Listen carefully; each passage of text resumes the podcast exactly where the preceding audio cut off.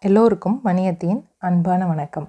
இன்றைக்கி ஒரு நாட்டுப்புற கதையை உங்களுக்கு சொல்ல போகிறேன் இந்த கதை வந்து ஒரு மேஜிக்கல் ஸ்டோரி மாதிரி இருக்குது ஒரு ஜெயின்ஸ் எல்லாம் இதில் வருவாங்க. கேட்க தயாராக இருக்கீங்களா? எனக்கே இது படிக்க படிக்க அம்மாடி அப்படிங்கிற மாதிரி பெரிய பெரிய விஷயமா வந்துச்சு. முன்னொரு காலத்தில் ஒரு கிராமத்தில் மூணு சகோதரர்கள் வாழ்ந்துட்டு இருந்தாங்களாம். அவங்க ஒரு பெரிய எருதை வளர்த்துட்டு இருந்தாங்களாம். பெரிய எருது.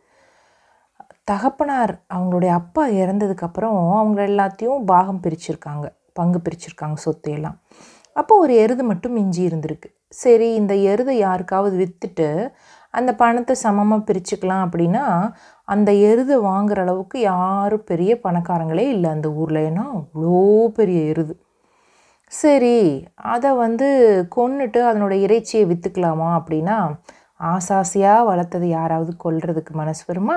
அதனால் அப்படியும் அந்த முடிவும் வேண்டான்னு இது பண்ணாங்க. சரி என்ன தான் பண்ணலாம்? சரி யாராவது ஒருத்தர் வச்சுக்கலாம். மற்றவங்க ரெண்டு பேர்த்துக்கும் பணம் கொடுத்துர்லான்னு ஒரு முடிவுக்கு வரும்பொழுது எனக்கு வேணும் எனக்கு வேணும்னு மூணு பேரும் கேட்க ஆரம்பித்தாங்க சரி இது ஏதாவது ஒருத்தர்கிட்ட யோசனை கேட்கலான்னு ஒரு பெரியவர்கிட்ட போனாங்க. எருதையும் கூட்டிக்கிட்டு ஒரு கிராமத்தை நோக்கி அவங்க நடந்தாங்க. எல்லாருக்கும் மூத்தவன் இருப்பான்ல முதல் பையன். எருதோட தலை பக்கத்தில் நடந்து வந்தான். ரெண்டாம் வந் ரெண்டாவது மகன் வந்து எருதோட வயிற்று பக்கத்தில் நடந்து வந்தான். மூணாவது வந்த கடைசி பையன் எருதோட பின்னால் ஒரு கம்பாலை தட்டிட்டு ஓட்டிட்டு வந்தான். அவங்க இரவு முழுவதும் நடந்தாங்க. ஏன்னா பெரிய எருதில் பொழுது விடியும் நேரத்தில் அந்த வழியாக குதிரையில் ஒருத்தன் வேகமாக வந்தான். இந்த எருதை எங்கே ஓட்டிட்டு போகிற அப்படின்னு கேட்டான். யாரை பார்த்து கேட்டான் தெரியுமா? கடைசியாக அந்த எருதுக்கு பின்னாடி ஒருத்தன் வந்துட்டு இருந்தான்ல மூணாவது பையன் அவனை பார்த்து தான் கேட்டான் சகோதரன். அதற்கு அவன் நடந்ததெல்லாம் விவரமாக சொன்னான். எல்லாட்டையும் கேட்டுட்டு குதிரைக்காரன் அந்த இடத்த விட்டு கிளம்ப தயாரானான்.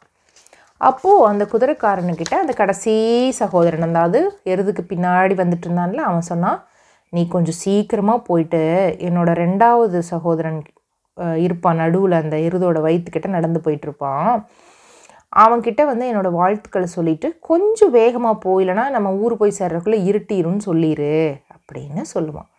சரின்னு அந்த குதிரை வீரனும் ஒத்துக்கிட்டு குதிரை வேகமாக ஓட்டிகிட்டே போகும்பொழுது கொஞ்சம் நேரம் கழித்து ரெண்டாவது சகோதரனை பார்ப்பான். எருதோட வயிற்று பக்கத்தில் அவன் நடந்து போயிட்டுருப்பான். அவனுக்கு வணக்கம் சொல்லிட்டு உன்னோட தம்பியை பின்னாடி பார்த்த எருதுக்கு பின்னாடி வந்துட்டுருக்கான் பார்த்தேன். உனக்கு வாழ்த்து சொல்ல சொன்னால் கொஞ்சம் வேகமாக எருத ஓட்ட சொன்னால் அப்போ தான் வந்து நம்ம இருட்டுக்குள்ளே போய் சேர முடியுமாம்மா அப்படின்னு குதிரை வீரன் சொல்லுவான். இந்த இரண்டாவது சகோதரன் ரொம்ப நன்றி. எனக்கு நீங்கள் இந்த மாதிரி கேட்டுட்டு வந்து சொன்னதுக்கு ரொம்ப நன்றி. சரி முடிஞ்ச அளவுக்கு நாங்கள் சீக்கிரம் நடக்கிறோம். நீங்கள் ரொம்ப குதிரையில் வந்திருக்கனால வேகமாக போவீங்க. எனக்காக ஒரு உதவி செய்யுங்க. அப்படின்னு கேட்பான். என்ன உதவி? அப்படின்னோடனே நீங்கள் இதே வழி தானே போகிறீங்க இந்த எருதோட தலை பக்கத்துக்கு போனீங்கன்னா தாண்டி போகும்பொழுது பார்த்தீங்கன்னா என்னோடய அண்ணன் மூத்த அண்ணன் வந்து அங்கே நடந்து கூட போயிட்டுருப்பான் அந்த அண்ணன்கிட்ட சொல்லுங்கள் இந்த மாதிரி கொஞ்சம் வேகமாக போ. அப்போ தான் வந்து நம்ம வந்து இருட்டுக்குள்ளே அந்த கிராமத்துக்கு போய் சேர முடியும்னு சொல்லிடுங்க அப்படின்னு சொல்லுவோம் குதிரைக்காரனும் என்ன சொல்லுவான்? சரி இவ்வளோ தானே சொல்லிடுறேன்னு சொல்லிட்டு போவான். அவன் முன்ன காட்டிலும் வேகமாக குதிரையை ஓட்டுவான் டக்கட தக்கட தக்கட தக்கட தக்கட கடத்த கடத்த தக்கட தக்கடன்னு குதிரையை ஓட்டிகிட்டே மின்னல் மாதிரி வேகமாக போவான் அவன் எருதோட தலைப்பக்கத்தை அடையும் பொழுது சாயங்காலம் ஆகிடும் அந்த மூத்த சகோதரன் முதல் பையன் இருக்கான்ல அவன் அங்கே நடந்து போயிட்டுருப்பான் அவர்கிட்ட சொல்லுவான் இந்த மாதிரி வயிற்று பகுதியில் ஒரு தம்பி இருந்தானே பார்த்தேன் பின்னாடி ஒரு தம்பி உன் தம்பி இருந்தானே அவனையும் பார்த்தேன் அவங்க என்ன சொன்னாங்கன்னா கொஞ்சம் வேகமாக போ இல்லை இல்லைன்னா அந்த கிராமத்துக்கு இருட்டுக்குள்ளே போய் சேர முடியாது. ஸோ வேகமாக போனீங்கன்னா நம்ம வந்து வெளிச்சருக்கு போயிடலான்னு சொல்ல சொன்னாங்க. அப்படின்னு சொல்லும் பொழுது குதிரை வீரன் சொல்லும் பொழுதே அங்கே என்ன ஆயிடுச்சு இருட்டு கட்ட ஆரம்பிச்சிருச்சு. இப்போது அந்த முதல் அண்ணா என்ன சொல்லுவான் முதல் பையன் என்ன சொல்லுவான்னா நான் என்ன தான் பண்ண முடியும்? இப்போவே இருட்டாயிடுச்சு.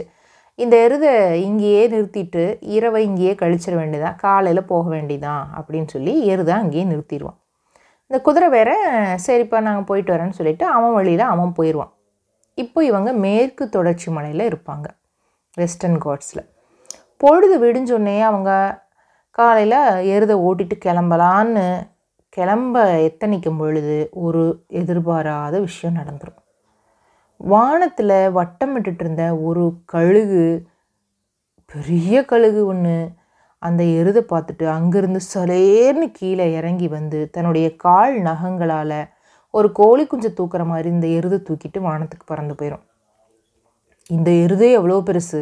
ஒருத்தரோட இது ஒரு மூணு பேர் சேர்ந்து ஓட்டிட்டு போகிறாங்க ஒருத்தர் எங்கே இருக்காங்கன்னு இன்னொருத்தவங்களுக்கு தெரியாத அளவுக்கு தூரமான அவ்வளோ பெரிய எருதை ஒரு கழுகு வந்து தூக்கிட்டு போகுதுன்னா அந்த கழுகு எவ்வளோ பெருசு இருக்கும்? தூக்கிட்டு வானத்தில் பறந்து போகுது. இந்த மூணு அண்ணன் தம்பிகளும் திக்குன்னு ஆயிட்டாங்க. ரொம்ப கஷ்டமாயிடுச்சு அவங்களுக்கு. புலம்புனாங்க. என்ன பண்ணுறதுன்னு தெரியாமல் வீட்டுக்கு திரும்பிட்டாங்க. எருதை எடுத்துக்கிட்டு பறந்து போன கழுகு என்ன பண்ணுச்சு தெரியுமா? ஒரு பாதுகாப்பான இடத்துல உட்காந்து சாப்பிட்லான்னு பார்த்துச்சு. எங்கடா உட்காந்து சாப்பிட்லான்னு பார்த்துக்கிட்டே இருக்கும்போது ஒரு மேய்ச்சல் நிலத்தில் வெள்ளாடுகள் கொஞ்சம் மேய்ஞ்சிக்கிட்டு இருந்துச்சு. உடனே அந்த வெள்ளாடுகள்லையே மிகப்பெரிய கொம்புகள் வச்ச ஒரு ஆட்டு மேலே ஆட்டோடைய கொம்பு மேலே போய் உட்காந்துச்சு அப்போ அந்த ஆடு எவ்வளோ பெருசு இருக்குன்னு நினச்சி பாருங்க. எருதே எம்மாம் பெருசு. அந்த எருதை தூக்கிட்டு போன கழுகு எம்மாம் பெருசு. அந்த கழுகையும் எருதை தூக்கிட்டு அந்த கழுகு ஒரு ஆட்டோட கொம்பில் போய் உட்காருதுன்னா அந்த ஆட்டோட கொம்பு அந்த ஆடும் ஆட்டோட கொம்பும் எவ்வளோ பெருசு. ஜெயண்ட்டாக ராட்சசத்தனமாக இருக்கும் தானே? இப்படி உட்காந்து அந்த எருதை சாப்பிட ஆரம்பிச்சிச்சு. அந்த ஆட்டு கொம்பு மேலே அந்த கழுகு உட்காந்துட்டுருக்கிறது ஏதோ குட்டியூண்டு ஒரு தேன் சிட்டு இருக்கும்ல அந்த ஹம்மிங் பேர்டு அந்த மாதிரி தெரியுது. குட்டியூண்டு தெரியுது. அவ்வளோ பெரிய ஆடாமா அது. அப்போது அந்த அது சாப்பிட்டுருச்சு அந்த எருதை. சாப்பிட்டுட்டு எலும்புகளையெல்லாம் அங்கங்கே அது போட துவங்கிருச்சு. திடீர்னு நல்ல காற்றும் மழையுமா அங்கே வந்துச்சு. இப்போது ஆடுகளையெல்லாம் ஓட்டிகிட்டு போகலான்னு அந்த மேய்க்கிறவர் வந்து மந்தைக்கு ஓட்டிகிட்டு போக ஆரம்பித்தார் ரொம்ப மழை பெஞ்சோடனே ஆட்டுக்கு ஆட்டுக்கு அடியில் வந்து அவர் நின்றுக்கிட்டார் நனையாமல் இருக்கிறதுக்கு. அப்போ ஆடு எவ்வளோ பெருசு இருக்கும்? ஆடே அப்பா அப்படி நின்றுக்கிட்டார் அப்புறம் திடீர்னு அந்த மேய்ப்பா மேய்ப்பாளருடைய கண்ணில் ஏதோ துரும்பு வந்து விழுந்துருச்சு. ஏன்னா காத்தடிக்கும் போது குப்பை தூசியெல்லாம் பறக்கும்ல சுளீர்னு வந்து விழுந்துருச்சு. எடுக்க முயற்சி பண்ணால் எடுக்கவே முடியல.